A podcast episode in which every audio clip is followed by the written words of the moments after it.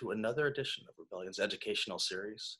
Today, we're going to look at the changing landscape of the news with a great veteran newscaster, Mosheh Oinounou, former executive producer of CBS Evening News, former international editor of Bloomberg TV. Mosheh, thank you so much for coming on today. It's great to be with you. It's uh, our pleasure. I, have got to say, your stories on Instagram are just intriguing and fascinating.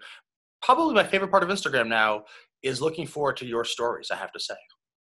Well, I, I greatly appreciate that. I'm, I'm glad to be joining you here. Um, it, it's an interesting evolution, I think, we've seen on that platform. I only started taking to Instagram uh, to effectively curate news this spring as kind of COVID started to hit its peak. And the feedback I was getting from friends and family at the time was we don't know what to believe. There's just a lot of noise out there. There's just so many headlines coming at us. Like, what do we need to know? And Twitter um, has been there for news information for a while. There's a lot of noise out there too. Instagram seemed pretty clean and and naturally just felt like the platform in 2020. Um, like you, you know, you've had enough of uh, rainbows and and scenic things in your in your personal life, and it's a place to share news and information. Uh, and that has really evolved over the course of the last six months. So I kind of saw my goal was to kind of winnow things down, especially around Corona initially. What numbers do you need to know? What are reliable factual websites and stories to turn to. And then as the news kind of evolved to Black Lives Matter uh, through the spring, you kind of saw that uh, across the platform, across the spectrum, more and more folks taking to uh, Instagram, not just for pictures, but for text uh, and information. And so that evolution has continued. And so that's it's been a um, uh, a unique uh, place to be doing it. It's been great to kind of grow an audience there and really experiment with uh, what's possible when it comes to news on on IG. Yeah, I, it really made me think of the movie. Um, sorry, the the the company, theSkimm. It's uh, a, a great news website, seven million subscribers, uh, and your Instagram story is almost a condensed version of that without kind of the fluff. And I, I, I wonder to myself, is this the future of the news? Will you know you know interesting people like Moshe on Instagram be you know the sources for you know the future delivery of the news. I mean, the CBS Evening News that can't be the future of the news, is it? I mean, where, where do you see that playing in? Also, by the way. So there's a lot there, so I'm going to break it down. One of the ways that I kind of view um, what I do is kind of like marrying theSkimm to drudge report on Instagram. Um, and so ideally, kind of uh, sifting through all the media and all the stories that are out there and trying to give you a sense of like here's a few dozen of the headlines and photos uh, that you should know about or that you might want to know about and, and, and a mix therein that feels natural to the platform um, and i think you see this evolution all the time right facebook started out in mark zuckerberg's dorm room uh, not anticipating that you know less than 10 years later it would be a central news source uh, for hundreds of millions of people around the world you know it's interesting to me that facebook is now probably the number one source of news more than your traditional media platforms. Uh, Twitter saw an evolution. It was initially a place to be sharing what you ate for lunch and turned into a hub now where if you work in the media or you work in politics, that is a place that you live and breathe. And Instagram, you've seen kind of a gradual evolution there too. So it's very interesting, I think, as an observer and user of these platforms to see kind of how they evolve and, and how what role news plays in there. As far as how people are getting their news, um, you know, I, I've always been a believer that, you know, embrace every platform and see if there's an opportunity to inform and provide content on those platforms. One of the things I worked at at CBS was the development of our 24 uh, hour streaming news channel. Um, and so effectively creating a cable news network, but on digital platforms in starting in 2014. And one of the things that we focused on was okay, what are all the available platforms out there? And so we focused on Roku, Apple TV, Amazon Fire, but then beyond that, PlayStation and Xbox. Now, you might find it surprising, but we found hundreds of thousands of daily users of the CBS News app on PlayStation and Xbox. And in some of those cases, it was parents who left it on as their streaming device after their kids played games, or you know, adults who play video games but also wanted to get their news. And so, you know, for those of the folks out there looking at content strategy, uh, you know, a lot of what we look at is you know what are the potential avenues out there as they continue to kind of blow up, uh, you know, one by one on a daily basis, and what you know, see what you can do within your bandwidth to experiment on each of them and see where there's actual potential and potential audience there, and that you can grow a strategy that you can monetize over time. Now, to answer the final question, the evening news. Um, that is uh, where uh, I ran the kind of traditional half-hour evening news that's been around since uh, summer of 1948. Um, there was a time where there was only two networks, two newscasts. ABC comes around in the 70s, uh, and then Walter cable Cronkite news starts. had no competitors. Walter, sorry. Walter Cronkite had very few competitors. I mean, Yeah, um, yeah. He had Huntley and Brinkley at NBC, and there was Walter Cronkite at CBS. And so you had that for um, you know a number of years. Eventually, ABC comes around, so now you have three networks. Uh, Rupert creates Fox in the late 80s, and now you have a fourth network, though they never really kind of developed the national newscast. But through the 80s and 90s, you saw the proliferation of cable, so the development of CNN in the early 80s, and then in 96 you get MSNBC and Fox News. So suddenly, by 96, you've now doubled the number of kind of news sources you can gain on a daily basis. And now, then with the advent of the internet, now you have thousands, tens of thousands of sources and on multiple platforms. By the way, most, may I interrupt you? I've, I've got to ask. While we're in the, the mid to late '90s, headline news for me as a near 40 year old was uh, you know dominated my life in the, the mid to late '90s, and then it, it faded away. Why did headline news fade away? What what happened there? Can you you I think I think you can see. I mean, no, I can't draw causation, but I think there's a a, uh, a distinct correlation there between the internet and headline news as a real hourly format, kind of needing to reimagine itself. Once you know, once you have sources online to get your updates, um, headline news loses its kind of stranglehold on the marketplace. And so, headline news goes through a number of evolutions through the early 2000s and 2010s as kind of a legal network. They they've tried various content strategies. Turner has um, around what to do with headline news. But the half hour wheel, like these are the top of your headlines, then you you know you know you're getting sports at 22 past the hour. Those days started to shift um, once the internet That's comes a- around and you have all these news sources. I was going to say that's that's really a vestigial organ at this point. It's totally unnecessary. You know, shifting backwards towards video games. You know, Rebellion Research did a study actually of immersive media, and we found that by far video games are the most immersive of any platform out there.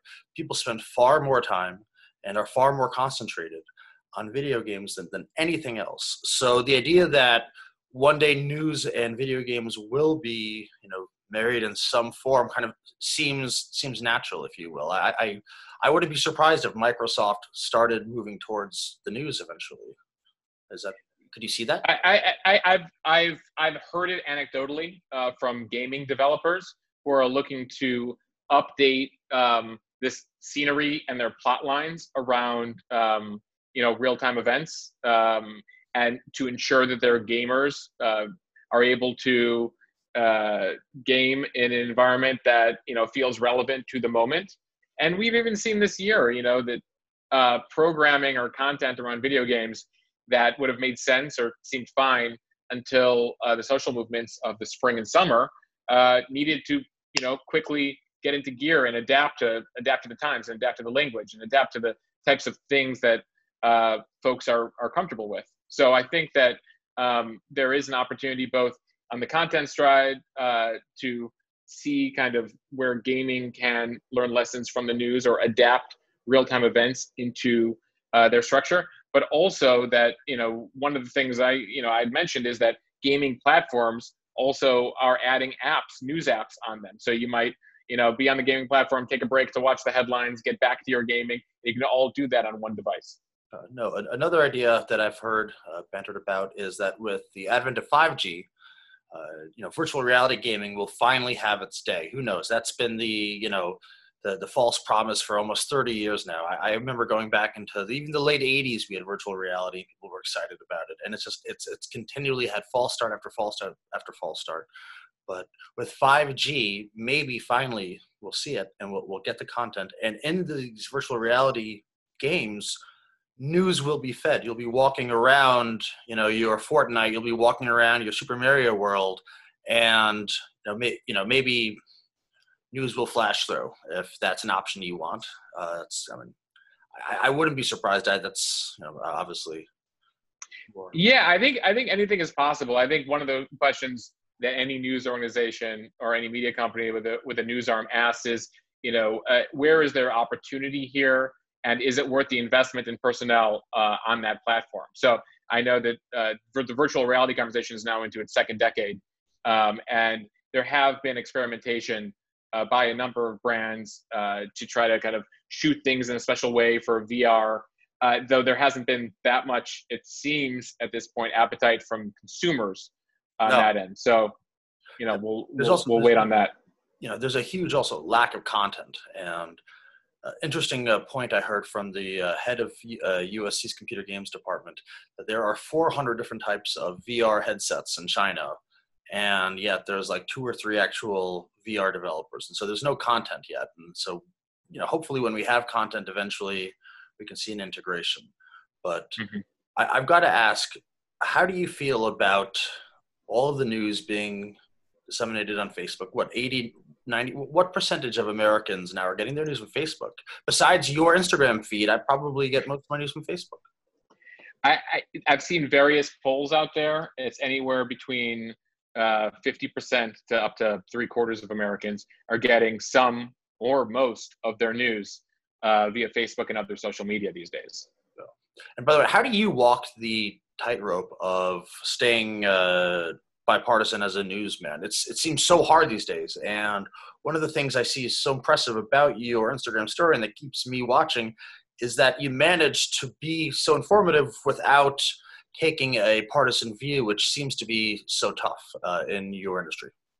Yeah, I you know I I've I've always been drawn to journalism um, because uh, I you know I was interested in politics, but learned very early on. I went to school at GW in Washington D.C. and interned on Capitol Hill, um, and became a bit disenchanted uh, with uh, what I saw were you know uh, hypocrisy on on both sides.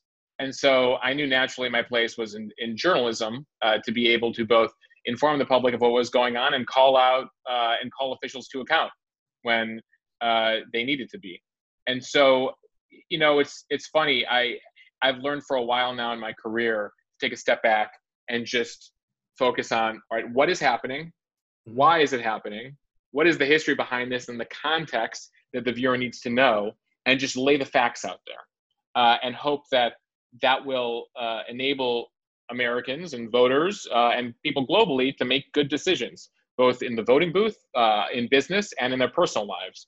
And so i know that as the country kind of becomes the partisan divide grows grows grows that it becomes difficult but I found that the best way to earn trust from the folks consuming your content is to be as fair as humanly possible and also recognize that some folks want to get their news and information from a partisan source, right? A source that makes them feel comfortable, that might agree with their vantage point, that might give them the news with a with a lens towards their beliefs. Um, and there certainly exists many on the right, and there certainly exists many on the left. Uh, and so I think there's a unique space for us in the middle, those of us who are in the middle, who try our best to on DNC week to give you, you know, everything that's going on at the DNC, good, bad, and ugly, and RNC week to give you everything that's good, bad, and ugly. To the extent that me, um, I, am able to do that by myself. No, it's not easy. I, I, always stress it to my students. You know, this summer we had 110 uh, researchers, and making it clear to them that politics had no place at Rebellion Research was something that I continually had to remind them it's, it's it's unbelievable how often the human just naturally gravitates towards politics. But you know I, i've learned to live in a kind of very middle world myself where mm-hmm. I, I, view every issue you know as bluntly as possible and you know try to take a, a fair point of view if you will. So you know yeah the, the if you watch an hour of msnbc and an hour of fox news the truth lies somewhere in between Oh, well said. I, I, I really couldn't agree more. So that brings us to the next question. What is the future of news? Is it going to be more and more partisan news, you know, just Republican this and Democrat that, you know? Well, it, you know, it, it depends on, on what part of the news uh, media landscape we're talking about. So since we, you know, we just brought up, yeah, if we're talking about TV and cable news. So, you know, view it as like, so you have broadcast television, which has existed since, you know, uh, the, the TV came out. So those are the, the, the, main networks I talked about, those traditional networks that you can still get via antenna, right? ABC, NBC, CBS, your local PBS affiliate, and Fox. Um, they have a, you know, most of those uh, networks have a morning program and an evening program. The median age of those viewers is in their early to mid 60s. Um, that's diminished over time, especially with the advent of cable, though it's effectively been flatlined when you look at those evening news programs, the old Cronkite program that became Dan Rather, Peter Jennings, Tom Brokaw, these days it's David Muir, Lester Holt, and Norah O'Donnell with the morning shows. Those guys effectively flatlined around 06, which is when you saw full cable distribution in America. And so they came down and then they basically stayed flat for the past 14 years until COVID, where you've seen a big peak and then kind of a return to where they were pre-COVID. And so you you see that those programs exist as kind of legacy programs uh, the morning shows in particular make a, a profit for those media companies. Uh, you know, the Today Show is four hours plus they repeat it overnight. So you could say that nearly 25% of NBC's lineup is the Today Show. Good Morning America is a couple hours. They've added an afternoon show because it's so lucrative, and and uh, and CBS has a two-hour show. And so those are uh, profit centers for those news divisions. You know, CBS uniquely has 60 Minutes, and so those shows exist. I think they'll continue to exist because there's also uh, a sense within those organizations now owned by Viacom, Disney, and Comcast, that they also are part of the social responsibility of those networks to provide folks with a news program, you know, twice a day out of tradition. And I don't know that you'll see any of them killed at anytime soon. Then you have the cable news side. And to your point, you've seen this kind of increasing partisan, uh, partisan divide. CNN of the 1980s, uh, which kind of CNN blows up in the first Persian Gulf War into a real thing where people are like, oh my God, I can see news in real time. I don't have to wait till the evening or the morning to see this. CNN blows up as a kind of a straightforward source. And then you see the, the rise of Fox News in 96. Fox News goes through some several evolutions, but, you know, is pushing a fair and balanced uh, perspective, uh, you know, especially, but at night kind of took the tack of at night we have opinion programming and it's on the right. And during the day we do news. And so we do news it's kind of a newspaper. We have our news section we have our opinion section. And that was the viewpoint kind of early on that roger ailes took on at fox news and also the feeling that there was a 50% of america at least that felt they weren't represented by the mainstream media. What you eventually see there with fox news is that there's an opportunity there to grow an audience and keep an audience. The typical cnn viewer as of a few years ago watched for 12 minutes the average Fox News viewer watched for four hours. And so what he saw was that by opinion programming and keeping a certain viewpoint, you it's a huge business opportunity because you're keeping an audience watching for a very, very long time.